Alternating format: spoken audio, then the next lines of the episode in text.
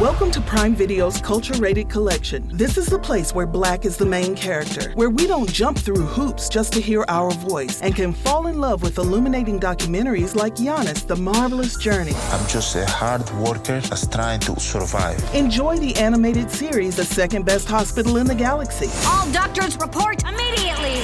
Where we dive into something new like the latest season of Them, The Scare, and the award winning American Fiction. Welcome home, baby! Or add to the experience by buying or renting the biopic of a legend, Bob Marley, One Love. I want my music to unify people. And add on channels like Paramount Plus and Starz to bask in nostalgia with Beverly Hills Cop. This is the cleanest police car I've ever been in in my life. And BMF. We about to take over the whole nation. Explore Prime Video's culture rated collection and enjoy old school greats and new school hits. Prime Video. Find your happy place. Restrictions apply. See Amazon.com slash Amazon Prime for details. You know how to book flights and hotels. All you're missing is a tool to plan the travel experiences you'll have once you arrive. That's why you need Viator. Book guided tours, activities, excursions, and more in one place to make your trip truly unforgettable. Viator has over 300,000 travel experiences to choose from. Everything from simple tours to extreme adventures and all the niche, interesting stuff in between. So you can plan something that everyone you're traveling with will enjoy. Real traveler reviews give the inside scoop from people who've already been on the experiences you're considering. So you can plan with confidence. Free cancellation helps you plan for the unexpected, and 24 7 customer support means you can travel worry free. Download the Viator app now and use code Viator10 for 10% off your first booking in the app. Find travel experiences for you. Do more with Viator.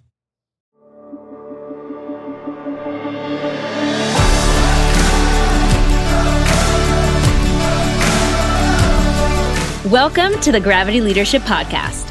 Gravity Leadership is a community of people seeking to live our lives in the orienting center of God's love in the midst of our post Christian world, learning to lead like Jesus, live on mission, and make disciples. In nature, gravity is the phenomenon that brings stuff together objects as small as atoms and quarks, and as large as stars and galaxies. We believe the gravity of the Christian life is the love of God revealed in Jesus Christ. The Gravity Leadership Podcast is curated conversations on what it looks like to practically orient our lives and our leadership in the love of Christ, the gravity that holds everything together. We got it? Yep, Is it we're recording? recording. Yep. Okay, well, See here, the numbers going up. here we are. We're recording the Gravity Leadership Podcast. Welcome, Yeah, everybody. this is this is how they work. We record them and then we post them later, Gather- and then you listen to them. So Is this how this works? Yeah, yeah. I thought It's we not were live live. radio. We're not Nope, live? nope, we're not live. Gather around your speaker. uh keep your hands on the wheel or on your soap if you're listening in the shower. Some people listen in the shower. I uh, I've started to listen to podcasts in the shower because my wife got uh, one of those little you know Bluetooth speakers, so it's like the phone is loud enough. I can just plug it into that speaker. I crank it up loud enough, I can hear it over the water and the fan and stuff like that. Yeah. So I listened to one this morning. Great. What did you listen to? Uh, I listened to a podcast by uh, Gimlet Media called what's it called? Oh, Without Fail. Alex Blumberg interviews founders and such about their failures and their successes. But Great. I find the failures in- more interesting than the successes. I find the failures kind of triggering and scary since we're, we founded Gravity Leadership in a church. right. Yeah. Two things that are uh, sometimes feel precarious and may fail at month any to moment. month. uh, well, anyway, so speaking of Things uh, are going well, though. yeah. We can say that. I mean, Okay. you know. Right. But you know, you always feel it. You always feel it. The precariousness. It is precarious. Today, uh, friends, we have a, a person on the podcast who's written a book that I think I can say is my favorite book I've read in 2019. I know there's only two months down, three months down, hmm but this book is ridiculously helpful and. You have been raving about it to me. Oh, man, I've been raving about it to like pigeons. I mean, I Yeah. just can't stop talking about it. Anyway, Mhm. our our friend Dominique Dubois Gilliard is here from Chicago. Hi, Dominique. Hey, how you doing? It's great to be on with you. Uh, Thanks, uh, Dominic. Would you give us an introduction? Who you are, what you spend your time doing, etc. yeah, so I currently serve as the director of racial righteousness and reconciliation for the Evangelical Covenant Church, which means that at this point I'm essentially a pastor to pastors, and I help uh, resource, empower, coach um, pastors to make faithful connections between faith, discipleship, and race on the grounds. Um, and I curate experiential learning opportunities for our denomination and write curriculum that's sent out to resource the body uh, live into a faithful response uh, to Christ in the midst of the racial divide that's captivating our nation. Oh my goodness. Mm. That's great. I don't know of another denomination that's putting money and resources and time and energy towards those kinds of things. That's something that's incredible. Yeah. Yeah, there's really not many. no, that's incredible. It's encouraging. So, Dominic, you've written this book called Rethinking Incarceration Advocating for Justice That Restores. And honestly, uh, my, my buddy recommended me this book, and I thought, I don't really care. I don't really, I'm not really that interested in prisons. Like, I don't wake up thinking about them. I don't know anybody in my life who's in prison or in jail. Mm. I, hmm. you know, uh, I just know we had a lot of black criminals out there. Um, so I, honestly was like, eh, I don't know if I'll read this. But oh my goodness, blowing my mind. Tell me how you got interested in the criminal justice system and how justice plays out in in prisons.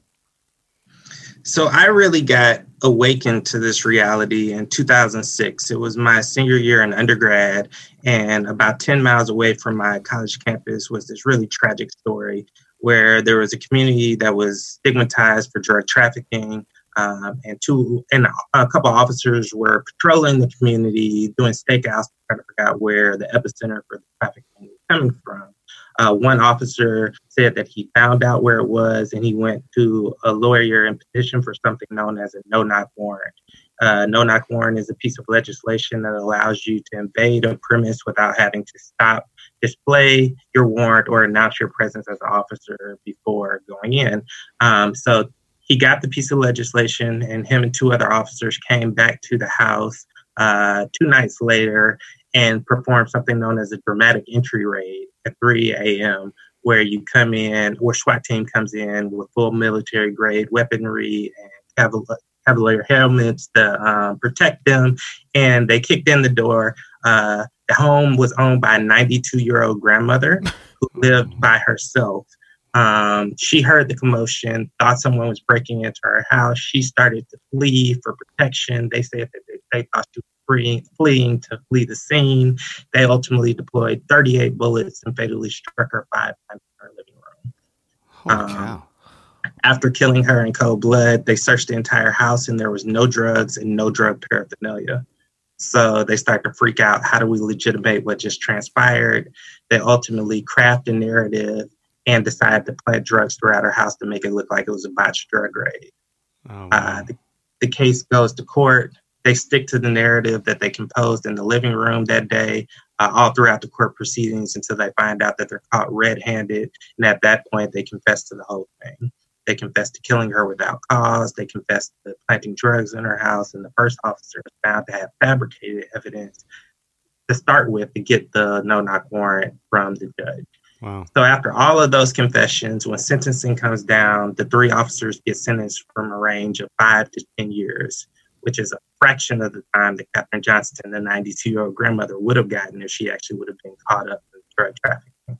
So at that point, I knew uh, that I had uh, ethical and moral responsibility to go advocate for legislative change so that vulnerable people like Kathryn Johnston didn't continue to be susceptible to this type of corruption. But the real kicker for me in regards to the book was that my, um, like I said, my campus was 10 miles away from where this happened. And my professors were saying, as a, uh, concerned citizens, we had to stand up and use our political voice to advocate for change. But my church was 15 miles away from where this happened. And they had absolutely nothing to say about what was going on. Mm. I said, as a Christian, if anything should be compelling me to stand up for the least of these and uh, the poor amongst us. It should be my relationship with Jesus Christ and not just my academic. Yeah. So mm. when hmm. the when the secular university cares about the least of these better than the church, something may be amiss. Mm. is, is what you're saying, Dominique. And so you exactly. instead instead of leaving the church or uh, becoming, you know, just a secular uh, professor, uh, you decided that your conviction wasn't condemnation on the church, but it was a calling into a particular expression of Christ's authority in the church. Exactly, exactly. I think it's so, it can be so easy to just walk away.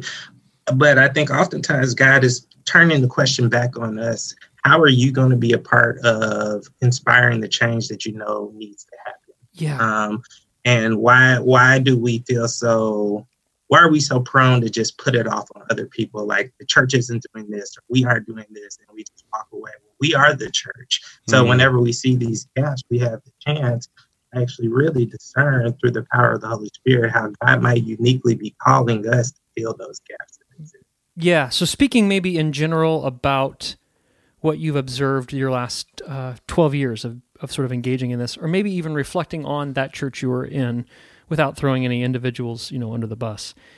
Um, what, is it about the the Christianity we've inherited, the lenses and frames that we have, the way that our spirituality takes shape in maybe just America, that's where we are, that that makes our conscience or or doesn't allow our heart to be pricked and broken for those injustices but we get hyper focused on other injustices. So, so what is it that keeps us complicit or unmoving when these things happen?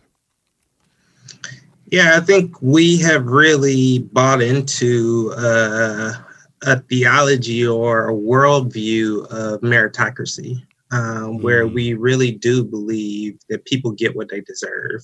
Um, and we have very little sympathy or empathy for people who are behind bars because if they would have just done the right thing like I did, then they would never be in that situation. And, you know, what's the hardest thing to swallow about that while logical in some ways, if anybody should understand the fallacy of meritocracy, it should be Christians. Come on, uh, Dominic. Yeah. We know that ultimately, if we all got what we deserve, we'd be forever destined for separation from God. Hmm. But it was Jesus who, while we were yet sinners, it doesn't say while we, once we cleaned our act up, um, it says while we were still enemies of God, hmm. Jesus sacrificed uh, and gave his life on our behalf.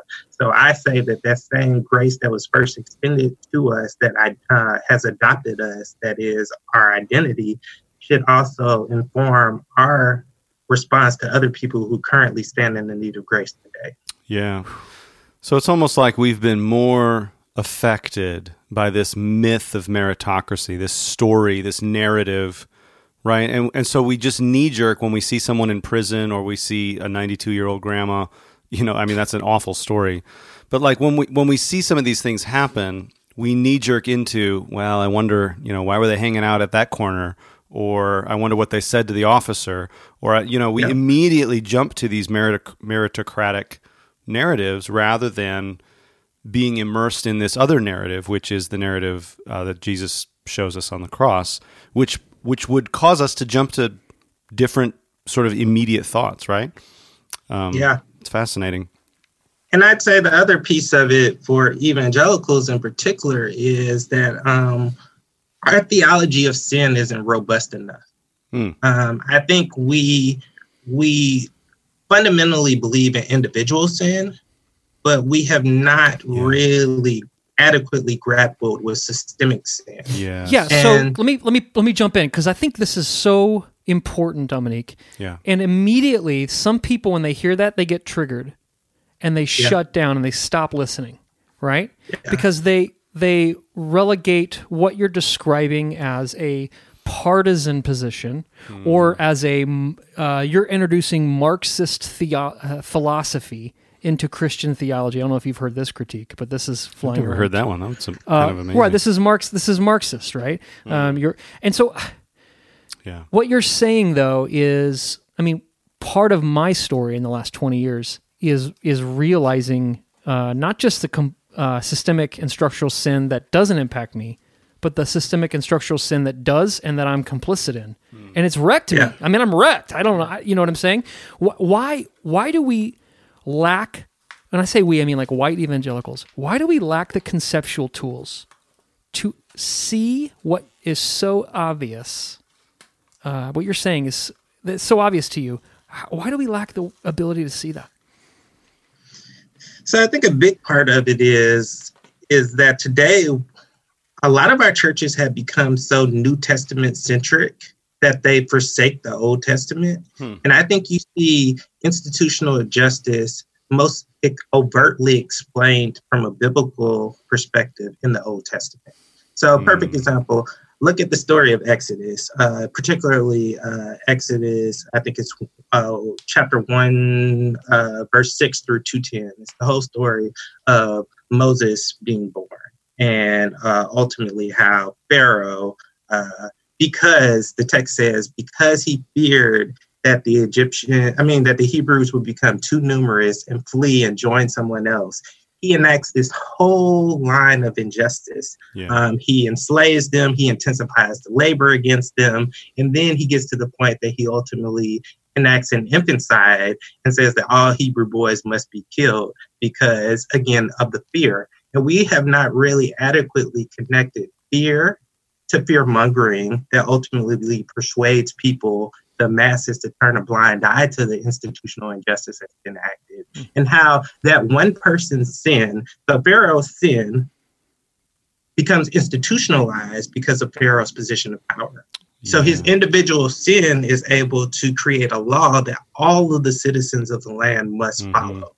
And I think because we have not adequately looked at how oftentimes throughout scripture is telling us how individual sin, when infallible people like you and me are given positions of power, the sinfulness in our lives ultimately trickles out into the institutions that we're tasked with stewarding.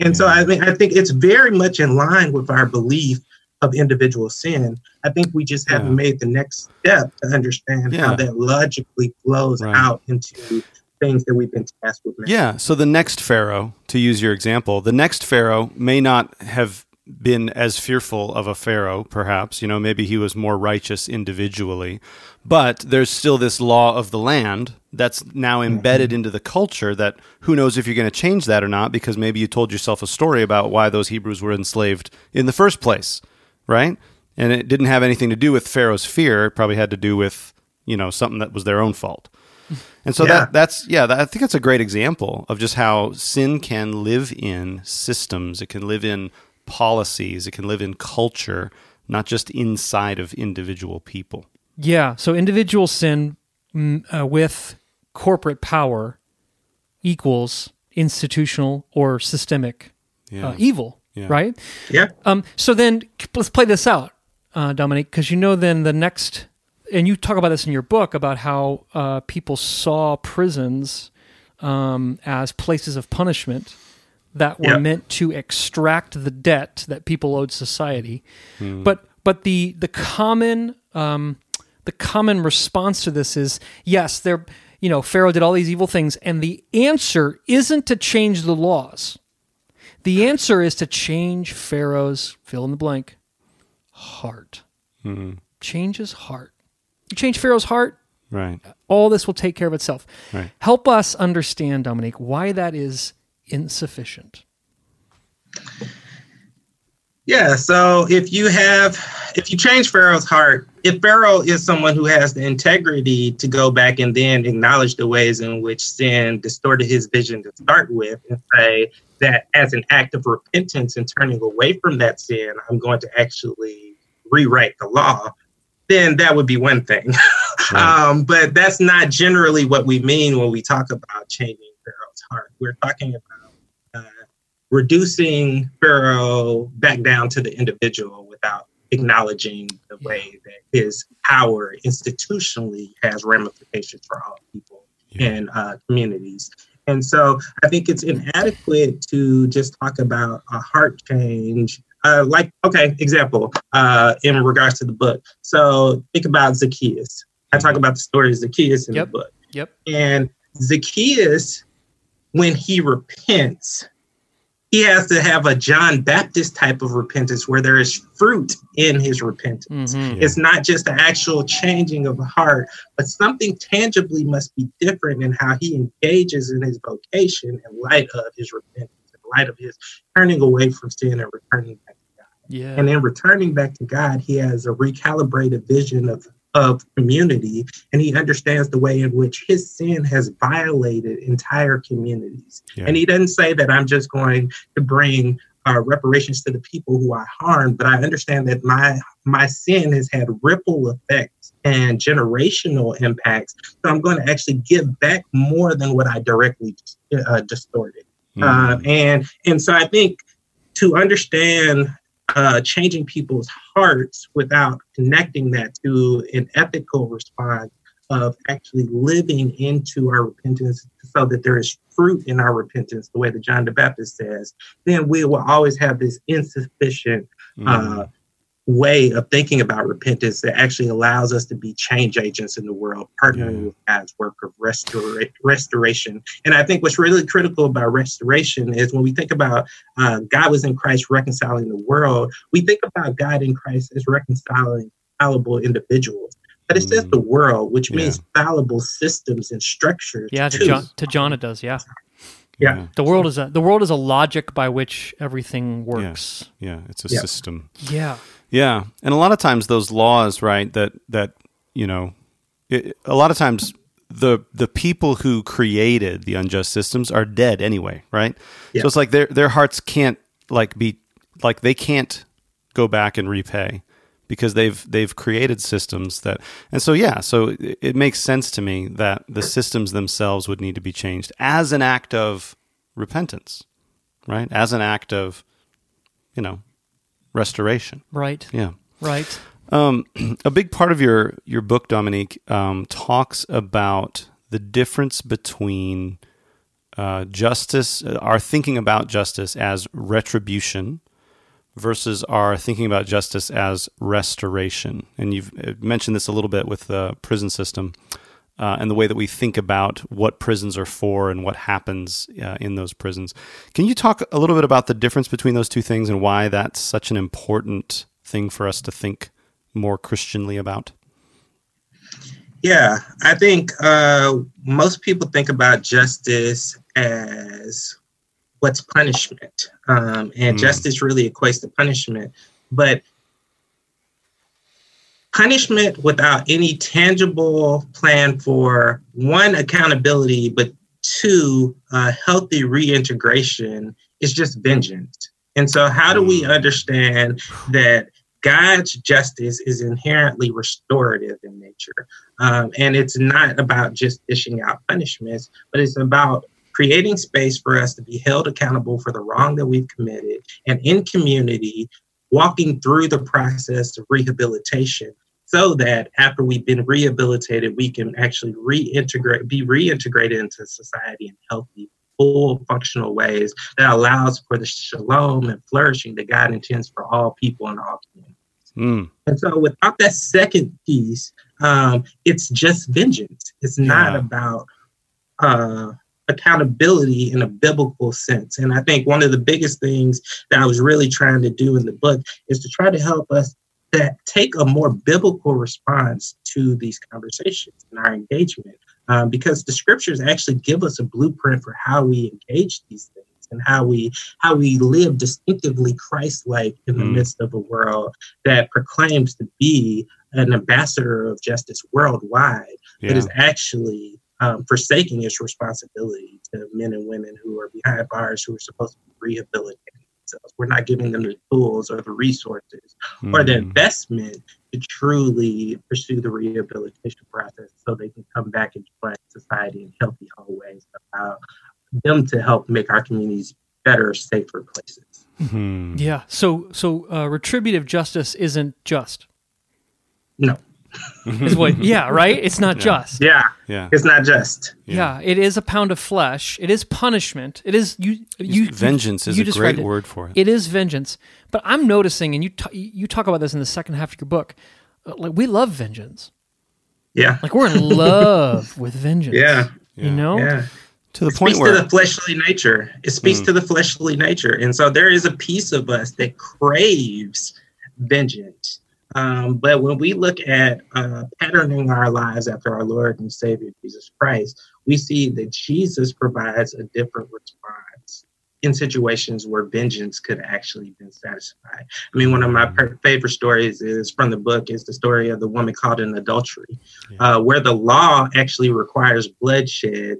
Jesus comes in and instills grace. And he says, let the person without sin cast the first stone. Yeah. Because the biblical truth is that there is only one just judge. And whenever we put ourselves in the position of being the just judge, we ourselves start to fall into sin because we believe that we are capable of making impartial decisions that are actually uh, rooted in uh, a truth that we aren't capable of as mm. fallible individuals. And so I think we we need to be very intentional about recognizing the difference between the just judge and the institutional judges that we endow with power within our criminal justice system and the ways in which our blind support of a criminal justice system that really has a very, very, very murky history yeah. um, can make mm-hmm. us complicit in the punitiveness that we're trying to deconstruct here. Yeah. Yeah. Yeah, the history that you just that you walk through about how the prison systems have actually changed from a place of you know, it, even in scripture, right? There's um, uh, we we like practice true religion, like visit it, visit prisoners, you know, and the people yeah, in prison yeah. in, in, in New Testament times, and even up to like three or four hundred years ago, were were sort of like impoverished people or displaced yep. people. Um, yeah. and, and, and, you know, criminals were put, you described criminals were put in stocks, you know, in. New England or g- given hard labor, you know, or, or even just killed. or right. thrown in the river with a stone to see if they're a witch. You know what I mean? Like criminals were treated like that. But then, but then uh, you, you described like right around the War of eighteen twelve. That uh, which, by the way, I kept thinking like all these people coming back with PTSD. Uh, are being thrown in prison, right? like we don't yeah. know what to do yeah. with it. But right around there, there's a shift from sort of uh, prisons are these holding places for um, m- the people on the margins of society to prisons are places where we exact punishment for breaking laws. Um, yeah. yeah. Can you can you? And it's fascinating. And then we actually theologically justified that. Can you can you just talk about that a little bit? Yeah, and I think a lot of this really comes from the belief, you know, God is holy and therefore set apart from sin. And so we start to see ourselves as holy and therefore should be set apart from sinners. And so prisons become this place where we quarantine this, the sinfulness of our society and we separate wow. our, us from them. And then whenever we create this sliding scale of uh, us and them, the things that are okay to do to them would never be okay to do for us. And we we morally legitimate that through meritocracy. Yep. Because it's only okay to do that to them because they weren't ethical enough to follow the rules, follow the law like I was. So they did this to themselves and ultimately, the punishment is done to help them understand the depth of the gravity that they have and therefore their need for a savior. And so yeah. ultimately, it is through wow. suffering, through brokenness, through bringing a criminal to their lowest point that they will understand the full depth of their depravity and their urgent need for a savior. And so it creates this kind of us and them category that allows us to continue to do this and do it in a way in which we think that we're bearing witness to the gospel. Yeah. And we're actually bringing lost souls, lost sheep back to their shepherd through punishment, yeah. through this kind of us and them mentality. Yeah. And so I think that's the really the really dangerous piece of it because meritocracy slowly but surely allows us to think of ourselves as more holy than we truly are. Yes. And it allows us to have this space of moral superiority where we're always looking down upon and making mm-hmm. judgments on behalf of other fallible people, just like you and I are. Um, yeah. And we go, we kind of write the story backwards, right? Where we're like, well, apparently I've done something right because I'm not in prison, and apparently they yep. did something wrong because they are.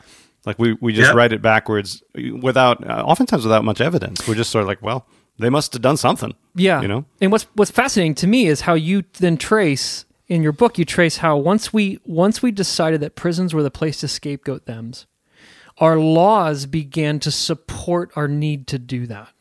Yeah. Right. So the war on drugs and the school to prison pipeline and all these uh, racially unjust laws, right?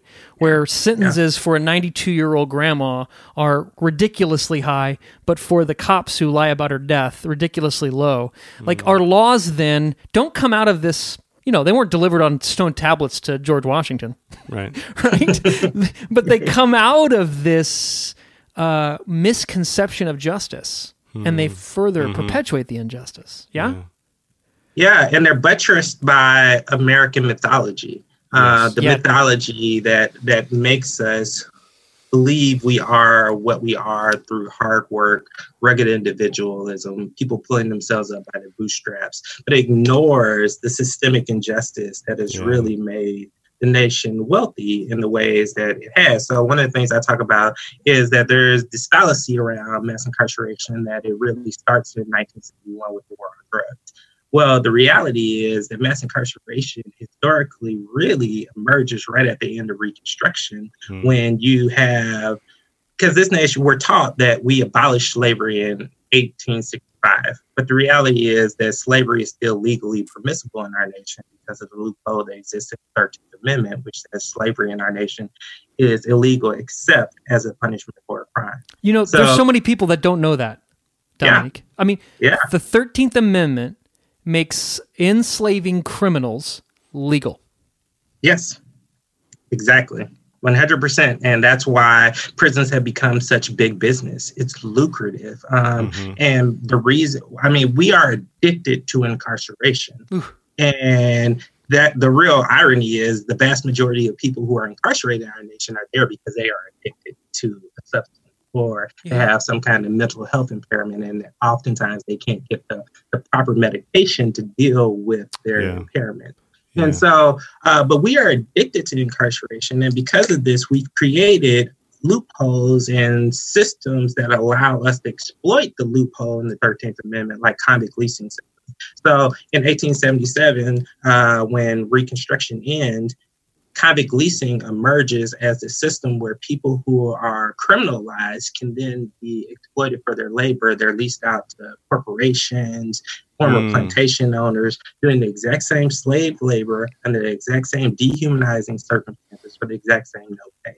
Convict leasing is legal in our nation until 1921, so well after slavery is abolished. Yeah. Um, and we know that it becomes this Southern strategy to resuscitate a deflated Southern economy after the triangular slave trade is abolished.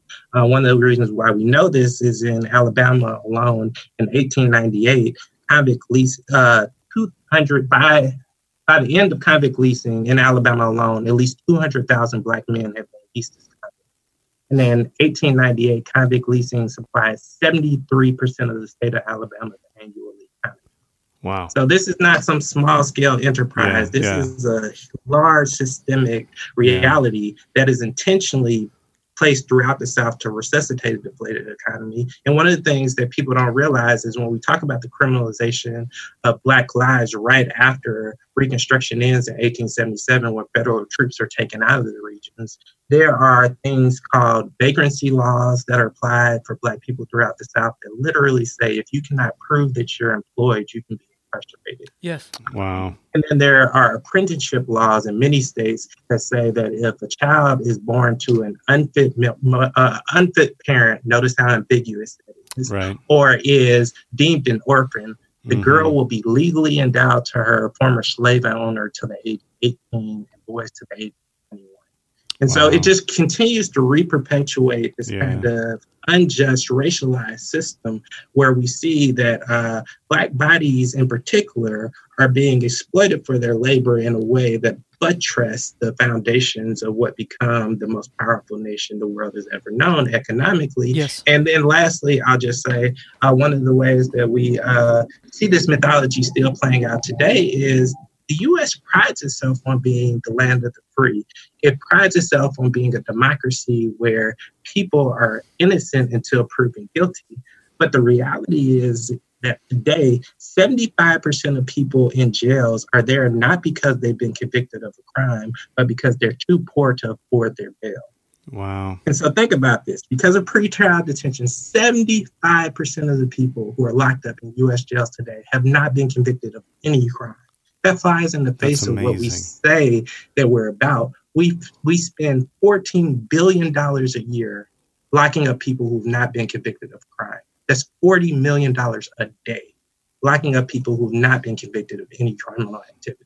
Yes, and it That's usually amazing. isn't. It usually isn't the rich white guys because they get released on their own recognizance. Yeah, because they've got. A, Can I say that here? They got enough money. Yeah. You know. Oh my gosh. So. and just just the connection. I mean, there's so much. There's so many layers here, Dominique. But the connection to the connection to slavery and and the Southern economy and and slavery's connection to the economy um, is a huge part of this. Like I, I'm Yeah. I'm I'm reading a book right now that that connects the these dots. It's called The Half Has Never Been Told. I don't know if you've ever read that. Oh, yeah. one. It's a great book. Edward Baptist. book. But Yeah. but it connects these dots just in such explicit ways that a lot of the justification for slavery just came out of the fact that we were just making so much gall dang money. right? By, because we had free labor and, and industrialization and the and the cotton uh, industry and all that kind of stuff. It's almost like we can't serve two masters. It's You- almost you like scripture say- told us that the love of money is the root of what? Right, All kinds- right. All kinds of evil. Yeah, it's almost like that. so anyway, it's it's fascinating to me just that that connection uh, that I never made. You know what I mean? As a as as a white kid, like I I, I had any uh, any idea growing up. Nope. All these connections. Nope. Um, Help me out though, Dominic. Help me out, okay? Um, help me. I'm help me. I'm I'm from Indiana. I'm I'm not from evil Alabama, right? I'm 42. I've never owned a slave, right? Ah. I'm there's nothing you're describing that I'm personally responsible for. And so I'm somewhere between um, confused about how do I respond to something I'm not personally responsible for, or hear me on this. I may even be offended yeah. that you're telling me I'm complicit or culpable or need to take some responsibility for this. Uh, let's just say that's me. It's not Dominic. Yep. That's not. That's not me. let's just say that's me. But let's say somebody's listening. Let's say somebody's listening who is empathetic, has family members like that. Maybe you're like that. Like, what do you say to that person?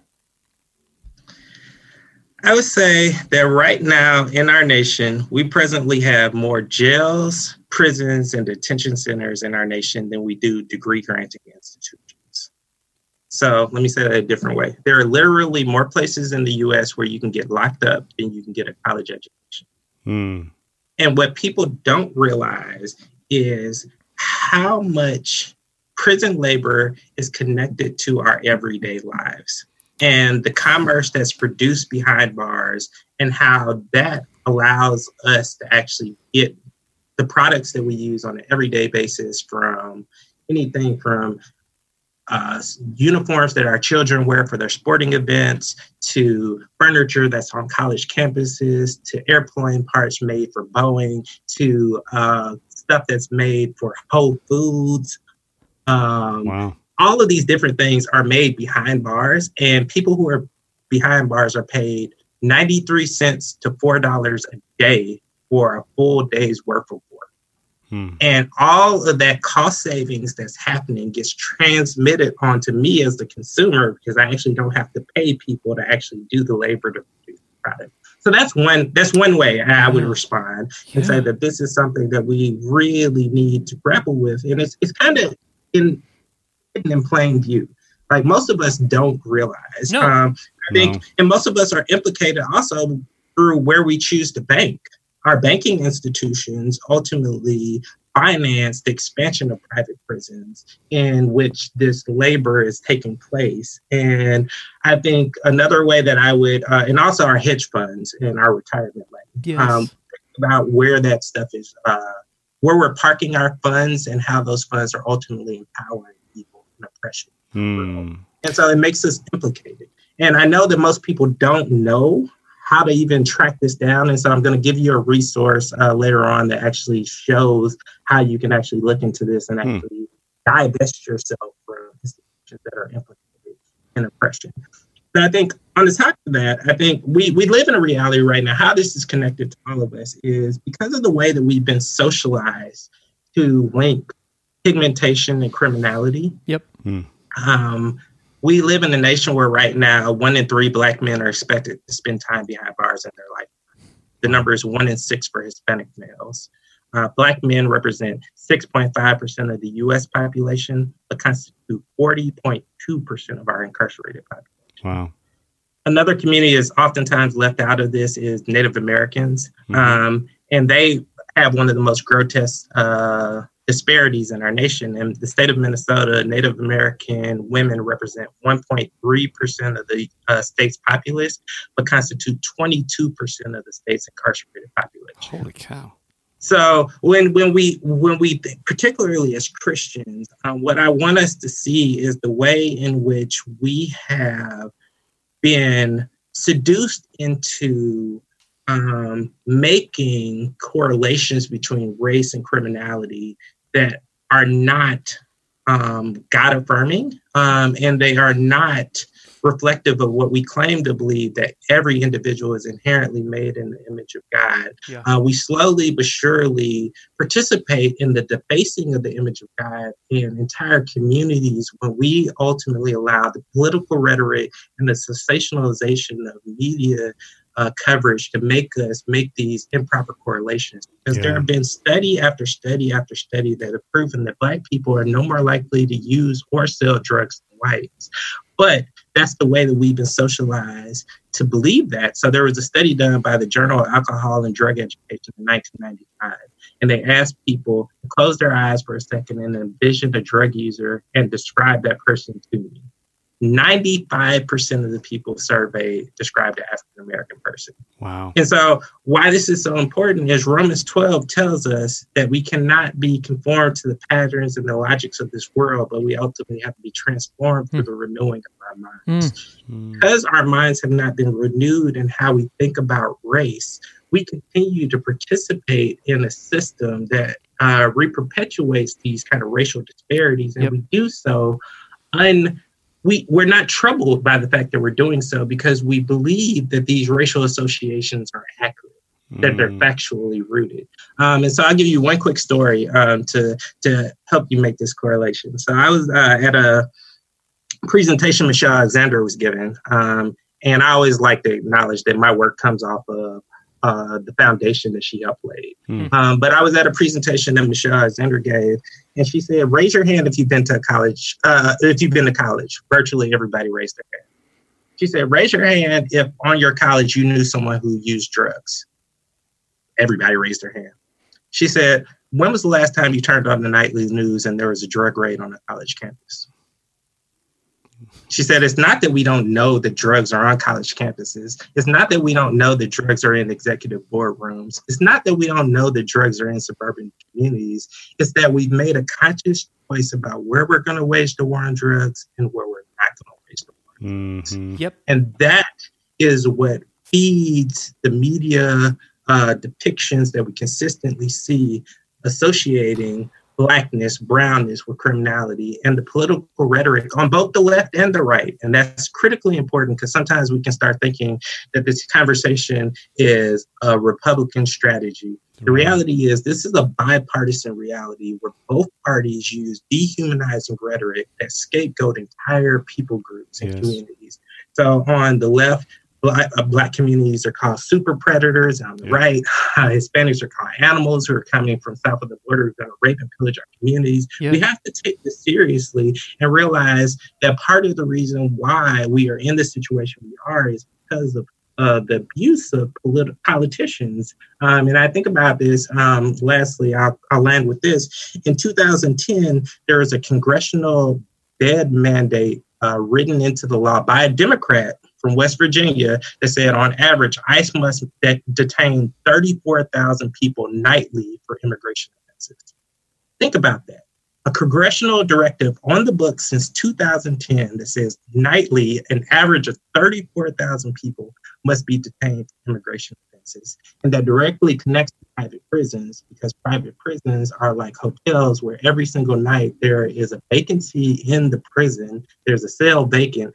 They lose money because private prisons are for-profit industry. Yep. Right. And so I think we just we just there's a lot to unpack here. Um, I know we don't have time to so adequately do it, but these are some of the core connections.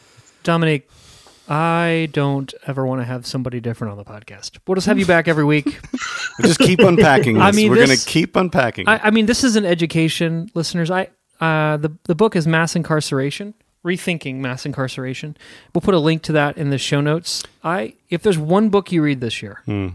it, not only like a sociological study, a history study of America, and looking at these things, but also deeply, robustly, profoundly theological. Mm-hmm. Um, really necessary, good bridging of those two worlds. They mm-hmm. they often don't get bridged, yeah. um, and yeah. you do a great job in the book, uh, Dominique. What, um, what was the resource you mentioned? Yeah, you, I was going to say, what do we do? What do, what do we? He he mentioned free stuff. We're going after the free stuff. uh, no, like what do we do? Like I'm I'm listening to this, right? I care deeply yeah. about this stuff. Yeah. It. Yeah. But honestly, here's the thing. It's like, it's paralyzing.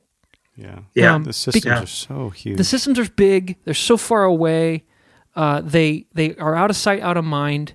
I yeah. feel paralyzed. How can I begin to work with God rather yeah. than uh, ignoring how God is at work. Mm-hmm.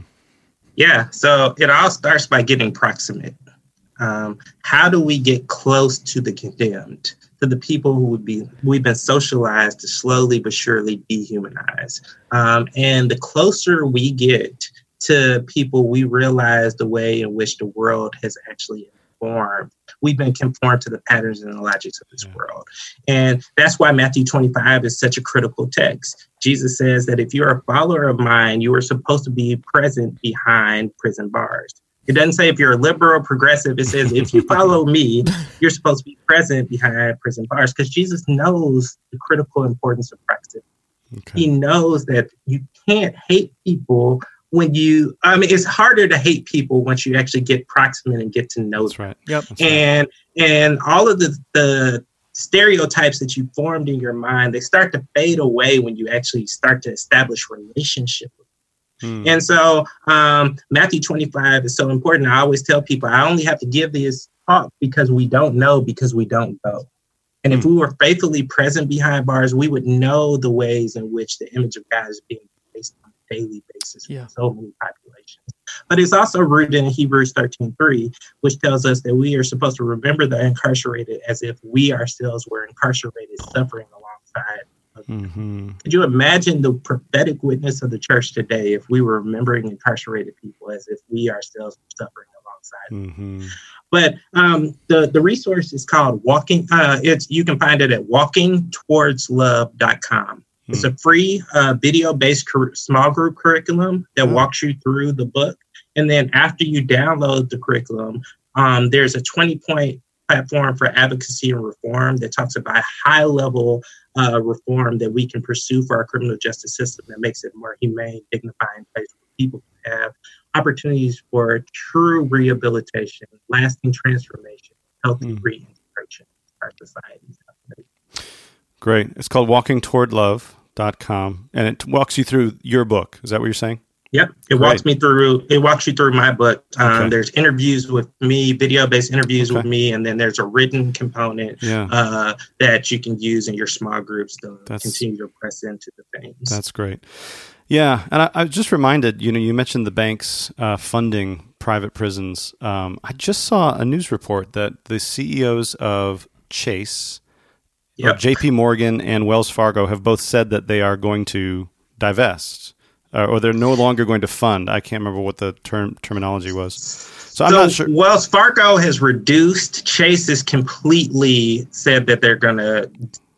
We're going to get out of this. Yeah. Hmm. Yeah. So that was again not knowing the details, but that was an encouraging sign to me that like okay, speaking up, asking questions, raising the issue can make a difference even at these high level kind of you know banking institutions. And what, yeah. and what people don't know is that a critical piece of that was Bryan Stevenson actually going and requesting a meeting with executives of Chase and actually telling them how problematic and dehumanizing and implicated in injustice their wow. funding of private prisons were. And so this is a time for the people of God to raise up and use their moral and ethical voice, to put pressure on the system to make it a more humane, dignifying system so that our money is not implicated in oppression. Amen. Well, amen. Oh, gosh.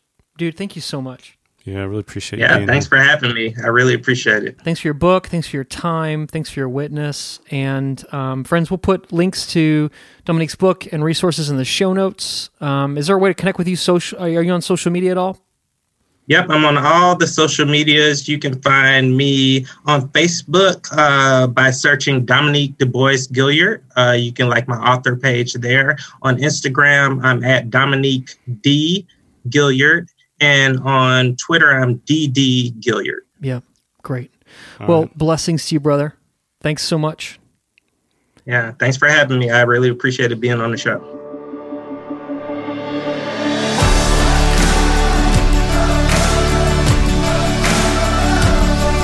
Thanks for joining us for this episode of the Gravity Leadership Podcast. If you enjoy learning from this podcast, please be sure to show your support by rating, reviewing, and subscribing on iTunes. Be sure to share with your friends on social media too. And we would love to hear from you, so please email us at podcast at gravityleadership.com.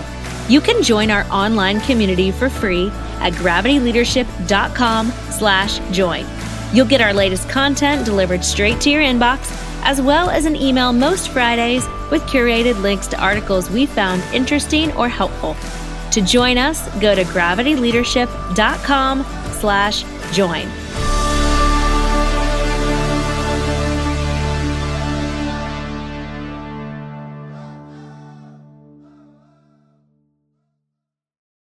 Welcome to Prime Video's Culture Rated Collection. This is the place where black is the main character, where we don't jump through hoops just to hear our voice, and can fall in love with illuminating documentaries like Giannis, The Marvelous Journey. I'm just a hard worker that's trying to survive. Enjoy the animated series, The Second Best Hospital in the Galaxy, All doctors report immediately. where we dive into something new like the latest season of Them, The Scare, and the award winning American fiction. Welcome home, baby. Or add to the experience by buying or renting the biopic of a legend, Bob Marley, One Love. I want my music to unify people. And add on channels like Paramount Plus and Starz to bask in nostalgia with Beverly Hills Cop This is the cleanest police car I've ever been in in my life. and BMF. You're about to take over the whole nation. Explore Prime Video's culture rated collection and enjoy old school greats and new school hits. Prime Video, find your happy place. Restrictions apply. See Amazon.com slash Amazon Prime for details. You know how to book flights and hotels. All you're missing is a tool to plan the travel experiences you'll have once you arrive. That's why you need Viator. Book guided tours, excursions, and more in one place. There are over 300,000 travel experiences to choose from, so you can find something for everyone. And Viator offers free cancellation and 24 7 customer support for worry free travel. Download the Viator app now and use code Viator10 for 10% off your first booking in the app. Find travel experiences for you. Do more with Viator.